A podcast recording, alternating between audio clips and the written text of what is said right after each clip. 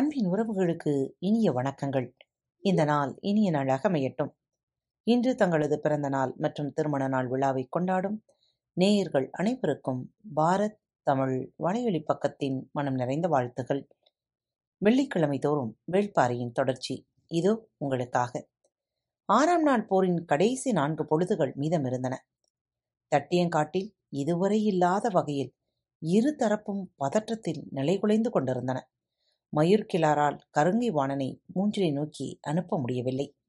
தேக்கனால் முடியனை இரவாதனை நோக்கி அனுப்ப முடியவில்லை.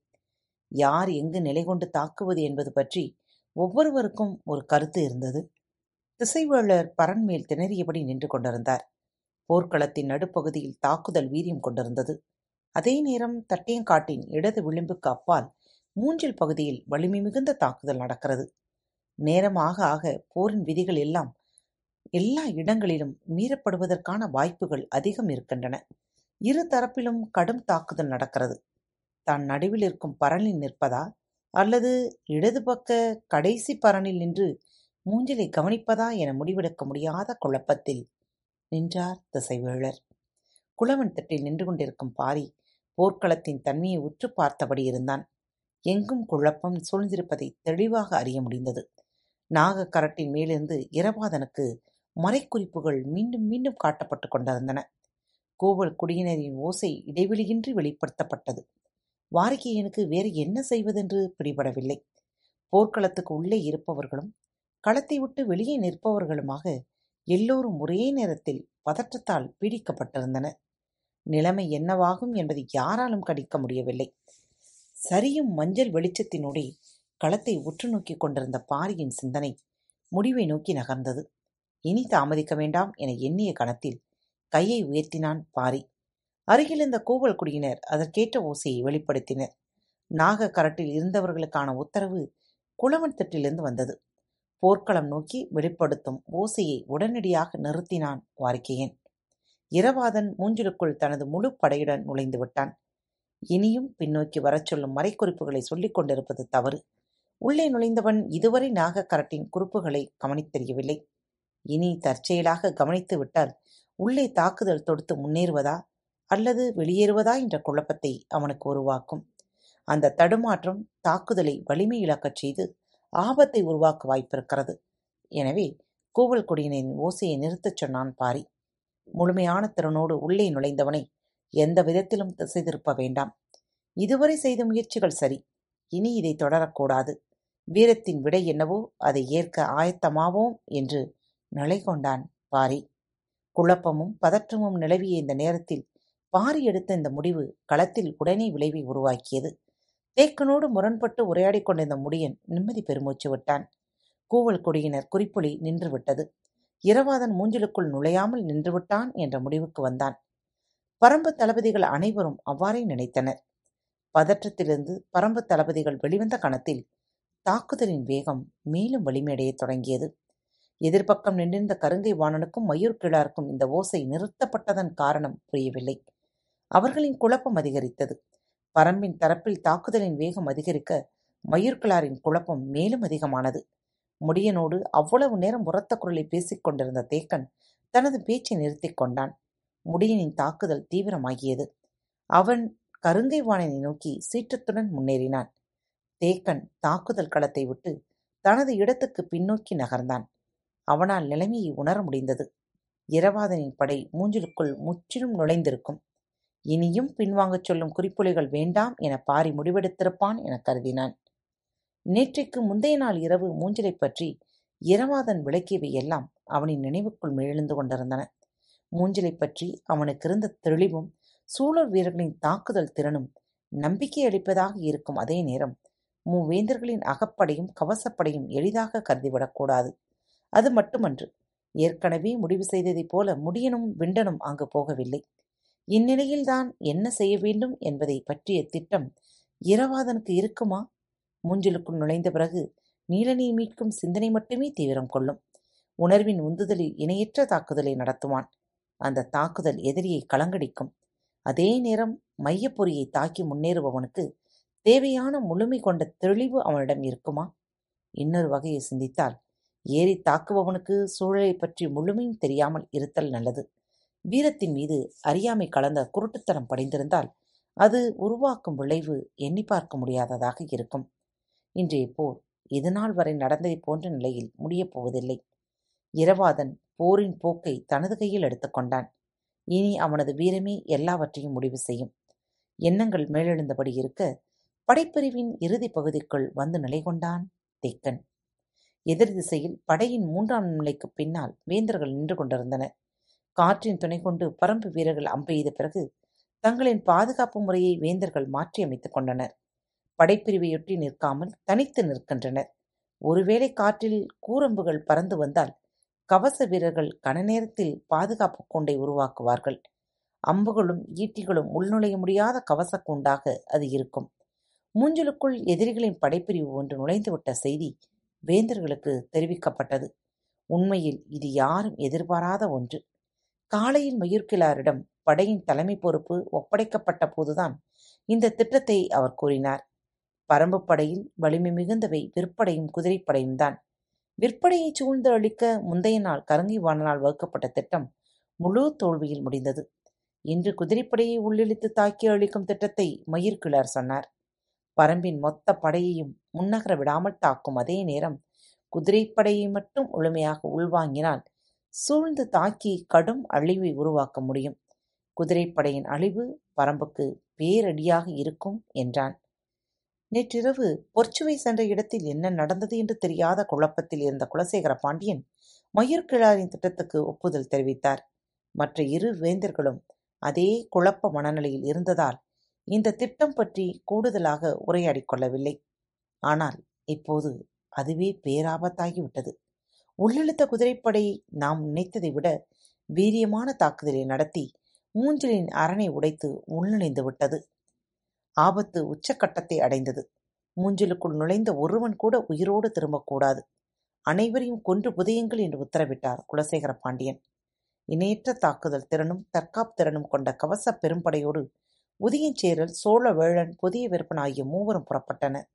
வேந்தர்களுக்குரிய இசை வாத்தியங்களை அந்த படையினர் முன்கள வீரர்கள் முழங்கியதும் குதிரைகளும் தேர்களும் பாயத் தொடங்கின.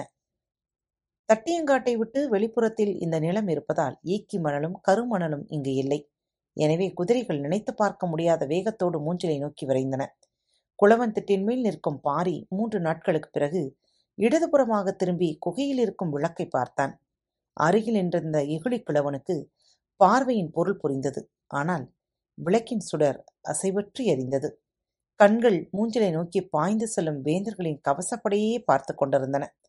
இரவாதனின் தலைமையிலான சூலூர்ப் படை மூங்கிலுக்குள் முழுவட்ட அமைப்போடு உருவாக்கி முன்னகர்ந்து கொண்டிருந்தது. வட்ட வடிவப் பெரும் ஒன்று மெல்ல உருள்வதைப் போல அதன் தன்மை இருந்தது. மூஞ்சலின் அகப்படைக்கு முன்னகர்வதும் சூழற்படையை எப்படி நிறுத்துவதென்று தெரியவில்லை. ஏனெனில் எந்த ஒரு வீரனும் இதில் தனித்து இல்லை. உருளும் பாறையைக் கண்டு விலகும் உயிரினங்கள் போல அகப்படையினர் விலக வேண்டியிருந்தது. சூலூர்ப் படையினரின் மெய்யுரி சட்டை ஆயுதங்களால் துளைக்க முடியாதது. அதே நேரம் மிக குறைந்த எடையுமுடையது. வேந்தர்களின் அகப்படை பெரும் எடை கொண்ட இரும்பாலான கவச உடையைக் கொண்டது. எனவே வீரர்களால் வேகம் கொண்டு பாய முடியாது. பரம்பு படையின் ஒவ்வொரு வீரனும் எண்ணற்ற ஆயுதங்களை தன் தோள்களிலும் இடுப்புகளிலும் தொங்கவிட்டுள்ளான். உள்ளே நுழைந்த படை இதுவரை தாக்குதலை தீவிரப்படுத்தவில்லை. முதலில் தன்னை நிலைநிறுத்திக் கொண்டது. பிறகு எந்த திசை நோக்கி நகர வேண்டுமென முடிவு செய்தது. சூலூர் வீரன் ஒருவன் கொண்டு வந்த மூங்கில் ஒன்றை வட்டத்தின் நடுவில் நேராக நிறுத்தினான். இன்னொரு வீரன் கண்ணிமிக்கும் வேகத்தில் அதன்மேல் ஏறி சென்று மூஞ்சில் முழுவதும் இருக்கும் கூடாரங்களின் மேற்கூம்பை பார்க்கும் உயரத்திற்கு ஏறினான். சூலூர் வீரர்களை முன்னின்று தாக்கிக் கொண்டிருந்த அகப்படையினர் திடீரென ஒருவன் எதிரிகளின் வட்டப் படையில் நடுவில் மூங்கிலை நட்டு கிடுகிடுவென மேலேறிக் கொண்டிருப்பதைப் பார்த்தனர். முதலில் அவர்களுக்கு அது பிடிபடவில்லை. பிறகு அகப்படைத் தளபதி மேலேறுபவனை நோக்கி தாக்குதல் தொடுக்க உத்தரவிட்டான். முன்னிலை வீரர்கள் வில்லெடுத்து அம்பெய்தனர். அம்புகள் பாயும் முன்பு மூங்கிலின் மேலேறியவன் ஏறிய வேகத்தில் மூஞ்சில் முழுமையும் கண்களைச் சுற்றிப் பார்த்துவிட்டு அங்கிருந்து கீழே குதித்தான். அம்புகள் காற்றில் பறந்து கொண்டிருந்தபோது அவன் தரையிலே நிலை கொண்டான் அவன் சொல்லப்போகும் திசைக்காகத்தான் இரவாதன் காத்திருந்தான். கபிலர் நீலனுக்கு வழங்கிய போர்வை எண்ணற்ற மருத்துவ வேர்களால் பின்னப்பட்டது. அதில் காற்றில் தீயும் வேறொன்றும் இருக்கிறது. அதிலிருந்து சிறிது சிறிதாக கசியும் புகையால் கூடாரத்தின் மேல் பகுதியில் கருநீலம் படிந்திருக்கும். மூங்கிலின் மேலேறியவன் அந்தக் கூடாரத்தைப் பார்த்தவுடன் மேலிருந்து கீழே குதித்தான். குதித்தவன் குறிப்பைச் சொன்ன கணத்தில் முன்வகுக்கப்பட்ட திட்டத்தின் அடிப்படையில் தாக்குதலை தொடங்கினான் இரவாதன். அதுவரை முன்னும் பின்னுமாக அசைந்தபடி நின்று கொண்டிருந்த பாறை கடகடவென உருளத் தொடங்கியது போல் இருந்தது. பரம்பின் தரப்பில் அம்புகளும் ஈட்டிகளும் பீரிட்ட போது அகப்படையினர் முன்னகர முடியாமல் தடுப்பு உத்தியை கைக்கொள்ளத் தொடங்கினர். வட்ட வடிவ பேருருளை மூன்றாகப் பிளக்கத் தொடங்கியது. கருணியின் தலைமையிலான வீரர்கள் அகப்படையை எதிர்கொள்ள உருவிய வாளோடு பாய்ந்து முன்னேறினர். அவர்கள் பிரியும் வேகத்தில் பிடரிமானின் தலைமையிலான குழுவினர் பொய்க்கூடாரங்களில் உள்ளவர்களை எதிர்கொள்ள தனித்து முன்னேறினர்.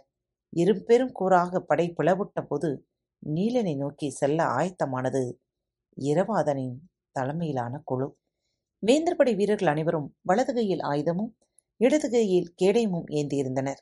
ஆனால் பரம்பு வீரர்கள் யாருடைய கையிலும் கேடயமில்லை எல்லோரும் இரு கைகளிலும் ஆயுதங்களை ஏந்தியபடி இருந்தனர். உடல் முழுக்க மெய்யுரை கவசம் இருக்கிறது. அது போதும். இப்போதைய தேவை நீலனை மீட்பது மட்டும்தான்.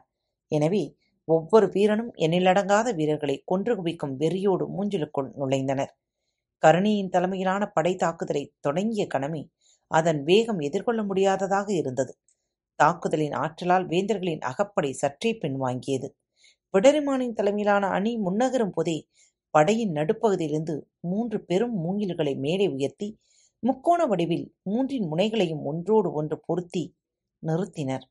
மறுகணமே எண்ணற்ற வீரர்கள் ஒருவர் பின் ஒருவராக ஏறி அதில் கோபுரம் போன்ற அமைப்பை உருவாக்கினர். மூங்கிலின் பிடிமானத்தோடு ஒருவர் தோளில் ஒருவர் ஏறி கூடாரத்தை விட அதிக உயரத்தை உருவாக்கிக் கொண்டனர். இவையெல்லாம் நினைத்து பார்க்க முடியாத வேகத்தில் படையின் நடுப்பகுதிக்குள் நடந்து கொண்டிருந்தன. கோபுரத்தில் மேலேறியவர்கள் உச்சியில் இருந்தபடி கூடாரத்தின் மேல் நிலையில் தாக்குதல் தொடுக்க தொடங்கினர். பகழி அம்புகள் கூடாரத்தின் மேற்கூரையை கிழித்துக் கொண்டு உள்ளே இறங்கின. உடலெங்கும் கவசமடைந்த வீரர்கள் மேற்கூரையிலிருந்து பாய்ந்து வந்து தலையையும் கழுத்தையும் தாக்கும் அம்புகளை சற்றும் எதிர்பார்க்கவில்லை. பொய்க்கூடாரத்தில் இருந்த வேந்தர் படை வீரர்கள் இடைவிடாத கூரையை பிளக்கும் அம்புகளை எதிர்கொள்ள முடியாமல் சிதறி வெளியேறினர்.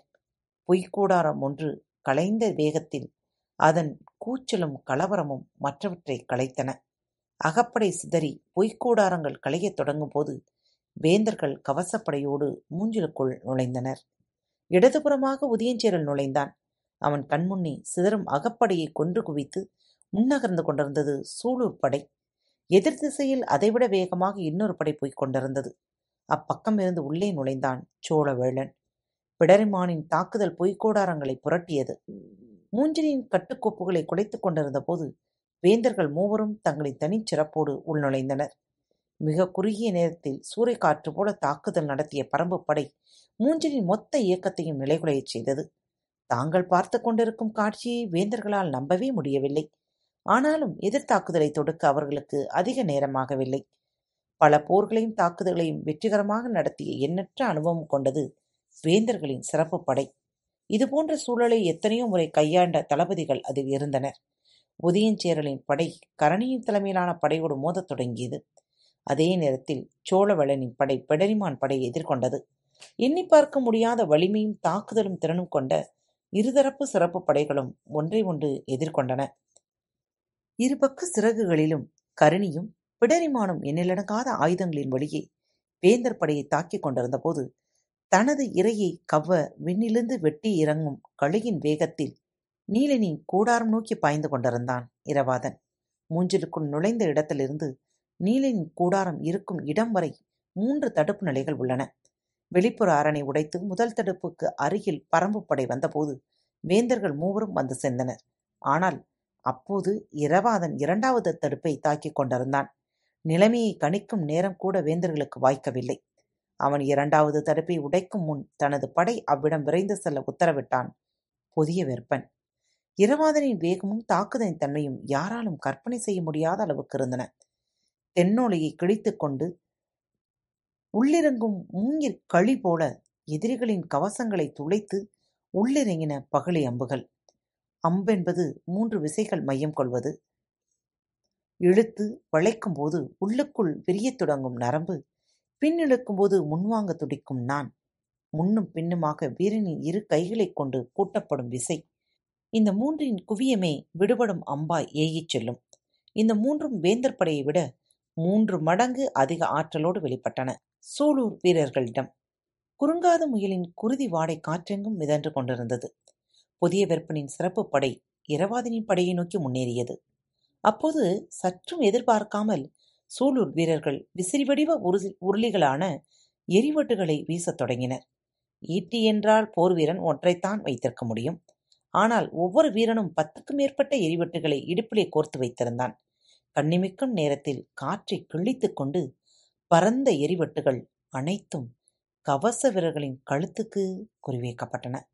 பாய்ந்து வந்த வேந்தரின் கவசப்படை இரு பனை தொலைவிலேயே நின்று எரிவட்டுகளை கவசங்களால் தடுக்க வேண்டிய நிலை வந்தது. அப்போது மூன்றாவது தடுப்பு நோக்கி இரவாதன் முன்னேறிக் கொண்டிருந்தான். அதை பார்த்த புதிய வெப்பன் உலோகவில்லின் தன்னல் அம்புகளால் இரவாதனை நோக்கி கடும் தாக்குதல் நடத்தியபடி அவனை நோக்கி தேரை விரைவுபடுத்து என்று கத்தினான். மூஞ்சலின் வெளிப்புற அரண் மீண்டும் ஒன்று கொண்டு செருகி அடைப்பை உருவாக்கியது. ஆனால் உள்ளே நுழைந்த சூழூர் வீரர்கள் தங்களை நோக்கி மொய்க்கும் வேந்தர் படையை கணக்கில்லாமல் கொன்று குவித்தனர். கவசங்களின் மேல் வெட்டியிறங்கும் வாளின் ஓசை மூஞ்சலை நடுநடுங்கச் செய்தது. கொற்ற வாளும் கணிச்சி எனும் கோடாரி வகை ஆயுதமும் சூழூர் வீரர்களின் உடல் உறுப்பை போன்றவை. பெருமரத்தை கணிச்சி கொண்டு ஒரே வீச்சில் வெட்டி சரிக்கும் சூழூர் வீரர்களின் வேகம் கவசங்களை கிழித்து இறங்கிக் கொண்டிருந்தது. இரவாதன் மூன்றாவது தடுப்பை நெருங்கும் போது புதிய விற்பனின் தேர் விரைந்து அவ்விடம் வந்தது. நிறைந்த பூண்களை கொண்ட குடிஞ்சி வகை தேர் கதிரவன் ஒளியில் கண்களை பறித்தபடி வீரர்களை பிளந்து கொண்டு வந்தது. கவச வீரர்களின் தாக்குதலுக்கிடையே திரும்பி மீளும் கணத்தில் தன்னை நோக்கி வரும் தேரை பார்த்தான் இரவாதன். அவனை சூழ்ந்திருந்த கவச வீரர்களை தாக்கிக் கொண்டிருந்த அதே வேகத்தில் தனது மூங்கிலே இருந்த மூவிலை வேலை எடுத்து மின்னலென வீசினான். தேரின் இடதுபுற சக்கரத்தின் நடு அச்சை புள்ளந்து உள்ளிறங்கியது மூவிலை வேல். என்ன நடந்தது என்பதை வீரர்கள் உணரும் முன் தரையிலே உருண்டு கொண்டிருந்தான் வளவன் அவனை தாண்டி வீசப்பட்டான் புதிய வெப்பன். உடைந்த தேரை கனைப்பொலியோடு வேகம் குறையாமல் இழுத்து முன் சென்றன குதிரைகள். குடிஞ்சி வகை தேரை தனியொருவன் உடைக்கவும் முடியும் என்பதை யாராலும் கற்பனை கூட செய்து பார்க்க முடியாது. தேரிலிருந்து சரிந்தவனை நோக்கி தாக்குதலை தொடுத்து உயிர் பறிப்பதற்கெல்லாம் இரவாதனுக்கு நேரமில்லை. அவனது வேகத்துக்கு குறுக்கீடாக எது வந்தாலும் இடியென தாக்கி அழித்தபடி நீலனின் கூடாரம் நோக்கி விரைவது மட்டுமே அவன் வேலை. ஏறக்குறைய அவன் நீலனின் கூடாரத்தை நெருங்கினான். அவ்வளவு நேரமும் அவனது வேகத்தை தடுக்க அணியணியாய் வந்த அகப்படை வீரர்கள் போரிட்டனர். ஆனால் மூன்றாவது தடுப்பை பிளந்து உள்நுழைந்த வேகத்தில் புதிய வெப்பனின் தேரை ஒரே வேளால் நொறுக்கி கவிழ்த்ததை பார்த்த யாரும் அதன் பிறகு எதிர்கொண்டு நிற்கவில்லை. விழுந்து எழுந்த வேகத்தில் தனது காப்பு படையோடு இரவாதனை நோக்கி பாய்ந்தான் புதிய வெப்பன் பாண்டிய இளவரசனின் தலைசிறந்த பாதுகாப்பு படையினர் பதினாறு பேர் இரவாதனை சுற்றி வளைத்தனர். இடது கையில் நீள்மழுவும் வலது கையில் ஈர்வாளும் கொண்டு இரவாதன் தாக்கிய வேகம் பதினாறு பேரையும் நடங்கச் செய்தது. பரம்பின் சிறப்பு உலோக கலவையால் நாள் கணக்கில் ஊற வைக்கப்பட்டுள்ள வாள் அது வேறெந்த உலோகத்துடனோ கரும் பாறையிலோ மோதினால் கூட முனை மழுங்காது. அதே நேரம் எதிர் வீசப்படும் வாள் வெட்டி கூறாக்கும் வலுவுள்ள ஈர்வாளது. இரவாதனின் வலது கை வேகம் பாரியே வியக்கக்கூடியது அதனால்தான் அவன் செலுத்தும் அம்பு யானையின் கழுத்தில் ஒரு பகுதியில் தைத்து மறுபகுதியில் எட்டி பார்க்கிறது. அதுவும் நீலனின் கூடார வாயில் நடக்கும் இந்த தாக்குதலில் மரக்குச்சிகளை வெட்டுத் தள்ளுவதைப் போல பாண்டிய வீரர்களின் வாள்களை சீவித் தள்ளினான். இடது கை மழுவின் முன்விளிம்பில் கைகளும் தலைகளுமாக மாட்டிய எதிரிகளின் உறுப்புகள் மீன் செதில்களைப் போல சீவப்பட்டு எல்லா திசைகளிலும் பறந்து கொண்டிருந்தன. பீரிடும் நீரூற்றுக்கு இடையே குளித்து நகர்பவனைப் போல குருதி ஊற்றுக்கு இடையே நகர்ந்து கொண்டிருந்தான் இரவாதன். அவனை மறிக்கும் ஆற்றல் அங்கு இருக்கும் யாருக்கும் இல்லை. சினங்கொண்ட வேட்டை விலங்கின் எட்டு பற்களையும் தனது முகத்தருகே பார்த்ததைப் போல இரு கைகளாலும் ஆயுதங்களை கைகொள்ளும் இரவாதனை பார்த்து மிரண்டு நின்றான் புதிய வெப்பன் நீலனின் கூடாரத்திற்கு நுழைய சில அடிகளே இருந்தபோது பாய்ந்து முன் சென்று தடுக்கலாமா என நினைத்த புதிய வெப்பன் சட்டென பின்னால் நிற்கும் போர் பணியாளனுக்கு உத்தரவிட்டான். அவன் உடனடியாக அபாய சங்கை ஊதினான். குலசேகர பாண்டியனின் அருகில் இருந்த சிறப்பு படை வீரர்கள் மூஞ்சிலை நோக்கி விரையத் தொடங்கினர். குளவன் திட்டிலிருந்து போர்க்களம் முழுவதையும் பார்த்த பாரியால் மூஞ்சலுக்குள் என்ன நடக்கிறது என்பதை தெளிவாக பார்க்க முடியவில்லை. மூஞ்சல் தட்டியங்காட்டை விட்டு மிக தள்ளி இருப்பதாலும் கூடாரங்கள் மறைந்திருப்பதாலும் உள்ளுக்குள் நடக்கும் தாக்குதலை துல்லியமாக பார்த்தறிய முடியவில்லை. ஆனால் களத்தில் மூன்றாம் நிலையை கடந்து நின்றிருந்த குலசேகர பாண்டியனின் படைகள் மீண்டும் மூஞ்சலை நோக்கி விரைவதை பார்த்தான் பாரி. கடைசி கணத்தில் மூஞ்சல் தன்னை காத்துக்கொள்ள முடியாமல் திணறுவதை உணர்ந்தான். இப்போது பரம்பு தளபதிகளில் யாராவது ஒருவர் மூஞ்சிலில் இருக்க வேண்டும் என அவன் மனம் துடித்தது. கருங்கைவாணன் தலைமையிலான படையை உடனடியாக மூஞ்சலுக்கு வரச் சொல்லி மயூர்கிழாருக்கு செய்தி வந்தது. மூஞ்சில் பேராபத்தில் சிக்கிக் கொண்டது. தான் சொன்ன நேரத்தில் கருங்கைவாணன் அங்கே போயிருந்தால் இந்த நிலை உருவாகி இருக்காது.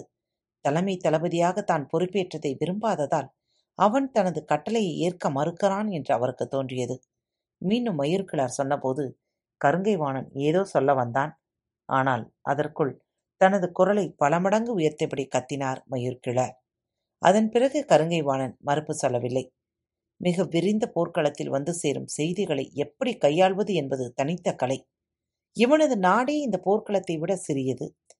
இவன் இதை எப்படி புரிந்து கொள்ள முடியும் என்று எண்ணியபடி தனது தேரை திருப்ப உத்தரவிட்டான் கருங்கைவாணன். தாக்குதல் உச்சம் கொண்டிருந்த இந்த நேரத்தில் கருங்கைவாணன் ஏன் விலகிச் சென்றான் என்பது அவனது தேர்ப்படை தளபதி வெறுங்காலனுக்கு புரியவில்லை. ஆனால் எதிர்த்து நின்று போரிட்டுக் கொண்டிருக்கும் முடியனுக்கு புரிந்தது. கருங்கை வாணனை இந்த இடம் விட்டு நகரவிடக்கூடாது அதற்கு ஒரே வழி அவனது பார்வை அகலும் முன் அவனது தளபதியான வெறுங்காலனை கொன்று வீழ்த்துவது மட்டுமே என முடிவு செய்தான். அவ்வளவு நேரமும் கருங்கை வாணனின் படைப்பிரிவை தாக்கிக் கொண்டிருந்த முடியன் தன் வளவனை நோக்கிச் சொன்னான். நேராக வெறுங்காலனை நோக்கி தேரை நிற்காமல் செலுத்து. எக்காரணத்தினாலும் வேகத்தை குறைக்காதே. சொல்லி முடிக்கும்போது பாய்ந்து கொண்டிருந்தன குதிரைகள். அம்புகளை எடுத்து நானேற்றி விடுக்கும் நேரம் கூட முடியனுக்கு இல்லை. கருங்கை வாணன் தனது தேரை மூஞ்சினை நோக்கி திருப்பிவிட்டான் அவனது பார்வை மறைவதற்குள் வெறுங்காலன் வீழ வேண்டும். கருங்கை வாணன் இங்கிருந்து புறப்படும் போது எதிரிப்படை தளபதி தன்னை நோக்கி முன்னேறி வருகிறான் என்பதை அறிந்த கணமே அச்சம் மேலேறத் தொடங்கியது. அவன் விளக்கத்தை விட வேகமாகவே அம்பை வில்லில் பூட்டினான். அப்போது உள்ளங்கை அளவு வண்டுகள் சீறி வருவது போல அவனை நோக்கி வந்தன. என்ன அவை? என்று அவன் பார்க்கும்போது மார்பெலும்பிலும் இடைத்தொடையிலும் இரண்டு உள்ளிறங்கின. முன்னுதடு முழுக்க புலி நகங்களான வட்டுடை தட்டு அது. காற்றை அறுத்தபடி சீவிச் செல்லும். தேர்ந்த வீரன் கண்ணிமிக்கும் நேரத்தில் பனிரெண்டு தட்டுகளை எறிவான். பிளிரும் யானை துதிக்கையை கீழிறங்கும் முன் சாய்த்து விட முடியும். வெறுங்காலனால் எப்படி அதை எதிர்கொண்டு நிற்க முடியும்? தேரை திருப்பிய கணத்தில் வெறுங்காலன் வீழ்த்தப்பட்டதை அறிந்து களம் நடுங்க கத்தினான் கருங்கை வாணன் மொத்த காட்சியையும் பார்த்து கொண்டிருந்த மயூர்கிழாருக்கு என்ன செய்வதென்று தெரியவில்லை. முடியன் மீண்டும் தனது தேரை பழைய நிலைக்கு கொண்டு வந்தான். வரும்போதே விண்டனை நோக்கி குரல் கொடுத்தான் முடியன். கணப்பொழுதும் காலம் தாழ்த்தாதே ஏறி தாக்கு. விண்டன் முன்னிலும் வேகமாக முன்னேறினான். அதை பார்த்தபடி கொப்படிக்கும் ஆவேசத்தோடு தாக்குவதற்காக பாய்ந்து வந்தான் கருங்கை பாணன் எந்த தூண்டிலை போட்டால் மூஞ்சிலை நோக்கி போக விடாமல் திருப்ப முடியுமோ? அந்த தூண்டிலை முடியன் வீசியவுடன் திரும்பினான் கருங்கை வாணன் அவனது தாக்குதல் உத்தி இன்னும் கடுமையாக இருக்கும் என எண்ணும் போது ஆறு பரன்களின் மேலிருந்தும் முரசின் ஓசை மேலெழுந்தது. யாரும் எதிர்பாராத நிகழ்வாக இருந்தது. அதிர்ந்து பார்த்தனர் பலரும். நினைவு மீண்டவனைப் போல சட்டென திரும்பிய மயூர் கிழார் மூஞ்சினை நோக்கி தேரை விரட்டு என்றார். அவர் போகத் தொடங்கியதும் அவரை விட வேகமாக மூஞ்சினை நோக்கி விரைந்தான் கருங்கைவாணன் தட்டியங்காடெங்கும் கடைசி ஐந்து பொழுதுகளில் நினைத்து பார்க்க முடியாதபடி தாக்குதல் தொடுத்த வீரர்கள் முரசின் ஓசை கேட்டதும் ஆயுதம் ஏந்திய கைகளை தளர்த்தினர். ஆனால் தளபதிகள் முன்னிலும் வேகமாகவும் படபடப்புடனும் மூஞ்சினை நோக்கி விரைந்தனர். கருங்கை வாணனின் தேரை தொடர்ந்து அதே வேகத்தில் முடியன் வந்து கொண்டிருந்தான். மூன்று நாட்களாக குதிரை ஏறாத தேக்கன் முடியனை மிஞ்சியபடி குதிரையில் பாய்ந்து கொண்டிருந்தான். விழா எலும்பு உள்குத்தி இறங்குவதெல்லாம் தேக்கனின் நினைவில் கூட இல்லை. அவனைத் தொடர்ந்து உதிரன் வந்து கொண்டிருந்தான். மூஞ்சலின் வெளிப்புற அரண் அருகே வந்து நின்றது முடியனின் தேர். அவனுக்கு முன்னால் தன் கண்களையே நம்ப முடியாமல் உறைந்து நின்றான் கருங்கை வாணன். அவர்கள் உயிரென காத்த மூஞ்சல் கண் பார்க்கும் எல்லை வரை நொறுக்கப்பட்டு கிடந்தது. வெட்டுப்பட்ட வீரர்களின் உடல்கள் மலையென குவிந்திருந்தன. தேரையோ குதிரையோ உள்ளே சென் கொண்டு செல்ல முடியாத அளவுக்கு எல்லாம் நிலைகுலைந்திருந்தன எந்த ஒரு போர்க்களத்திலும் குறுகிய ஓட்டத்துக்குள் இத்தனை ஆயிரம் பேர் கொன்று குவிக்கப்பட்டிருக்க மாட்டார்கள். கருங்கை வாணன் திகைத்து நின்றபோது முடியின் கண்கள் துடிதுடித்தபடி இருந்தன. மூஞ்சலுக்குள் ஒரு சில வீரர்கள் மட்டுமே இங்கும் அங்குமாக தென்பட்டன. கவசப்படையோ அகப்படையோ சூலூர் படையோ எந்த படையைச் சேர்ந்த வீரர்களும் கண்ணில் படவில்லை. குதிரைகள் கணக்கில்லாமல் குத்தி சாய்க்கப்பட்டுள்ளன. குவிந்து கிடக்கும் பிணக்குவியல்களின் மீது மிதித்து நடக்க முடியவில்லை. எல்லோரும் அப்படியே நின்றிருந்தனர். தொலைவில் ஒருவன் மட்டும் நடந்து வருவது தெரிந்தது. யாரவன் என்று யாராலும் அடையாளம் காண முடியவில்லை. செந்நிற குருதியில் மூழ்கி எழுந்து வந்து கொண்டிருந்தான். கால்களை இழுத்து முன்னகர முடியவில்லை. ஆனாலும் விடாமல் முயன்று வந்தான். உடலில் எங்கெல்லாம் வெட்டப்பட்டுள்ளது என்பது எதுவும் தெரியவில்லை. குருதி கொட்டியபடி இருந்தது. அவனது உடல் அமைப்பை பார்த்ததும் அவன் இரவாதன் இல்லை என்பது தெரிந்தது. கையில் வலது மூட்டின் ஓரச்சத்தையில் துளைத்திருந்த சிறுவாள் ஒன்று அப்படியே இருந்தது. அதை பிடுங்கக்கூடிய வலிமையின்றி நடந்து வந்தான். சற்று அருகில் வந்ததும் முடியன் அடையாளம் கண்டான். அவன் கருணி என்று. கண்டுணர்ந்த நேரத்தில் அவனை நோக்கி ஓடினான் முடியன். ஆனால் முன்னால் இருந்த வேந்தர் படை வீரர்கள் மூஞ்சிலுக்குள் அனுமதிக்க மாட்டோம் என்று வாளால் மறுத்து நிறுத்தினர். துடித்துப் போய் நின்றான் முடியன். தேக்கனும் முதிரனும் அவன் அருகில் பதற்றத்தோடு வந்து நின்றனர். கருணி மூஞ்சினின் எல்லையை வந்தடைவதற்கு வெகுநேரம் ஆனது. உயிரை இழக்காமல் நடந்து வந்தவன். முடியனின் அருகில் வந்ததும் தான் கொண்டு வந்த அந்த வாளை பரம்பின் குடிமுடியனிடம் ஒப்படைத்தபடி அப்படியே மண்ணில் விழுந்தான். முடியன் கையில் வாங்கியது இரவாதனின் ஈர்வாள். காத்து கொண்டிருங்கள். பரம்பின் குரல் மீண்டும் ஒழிக்கும் மீண்டும் மற்றொரு தலைப்பில் உங்கள் அனைவரையும் சந்திக்கும் வரை உங்களிடமிருந்து விடைபெற்றுக் கொள்வது உங்கள் அன்பு தோழி. அன்பின் நேயர்கள் அனைவருக்கும் இனிய வணக்கங்கள். பாரத் தமிழ் வலையொலி பக்கத்தை சப்ஸ்கிரைப் செய்யாதவர்கள் சப்ஸ்கிரைப் செய்து கொள்ளுங்கள். இந்த பகுதியை கேட்டு முடித்தவுடன் உங்களது கருத்துக்களை பதிவிட மறவாதீர்கள். உங்களுக்கான இமெயில் முகவரி கீழே உள்ள டிஸ்கிரிப்ஷன் பாக்ஸில் கொடுக்கப்பட்டுள்ளது. நன்றி